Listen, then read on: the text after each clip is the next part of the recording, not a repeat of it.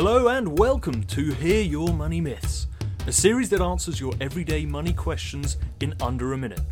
If you have a money myth you'd like answered by our team of experts, make sure to send us a message on our socials at Funding Focus. 8% annual return is a good barometer. But our goals should be much higher.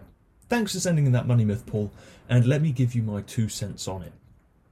8% is the industry standard. It's when you put your money in investments, whether it be stocks or bonds or uh, funds, you would expect to make 8% a year. It's about the average. And I think most people invest to beat inflation, right? So they want their money at the end of the year in real terms to be worth more than it is now, to be able to buy you more than it could now. So if we say inflation was 2%, I know it's a bit higher at the moment, but let's go 2%. As long as you're making 2.5%, you are able to buy more goods and services at the end of that year than you were at the beginning. So you're beating inflation, you're doing better. Now, when you say our goal should be much higher, you're absolutely right.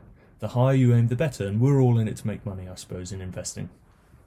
And uh, I'll just close with what my father always told me. If you aim for five and you get five, that's good. If you aim for ten and you get seven, that's even better. Now, you may not have reached your goal, but by aiming higher, by having big ambitions, you will do much better. I hope that helps, and speak to you next week with another Money Myth. We hope you learned something in today's episode, and thank you for joining the fight for fairer funding. Don't forget to send in money myths you like answered in future episodes, and we'll see you next week.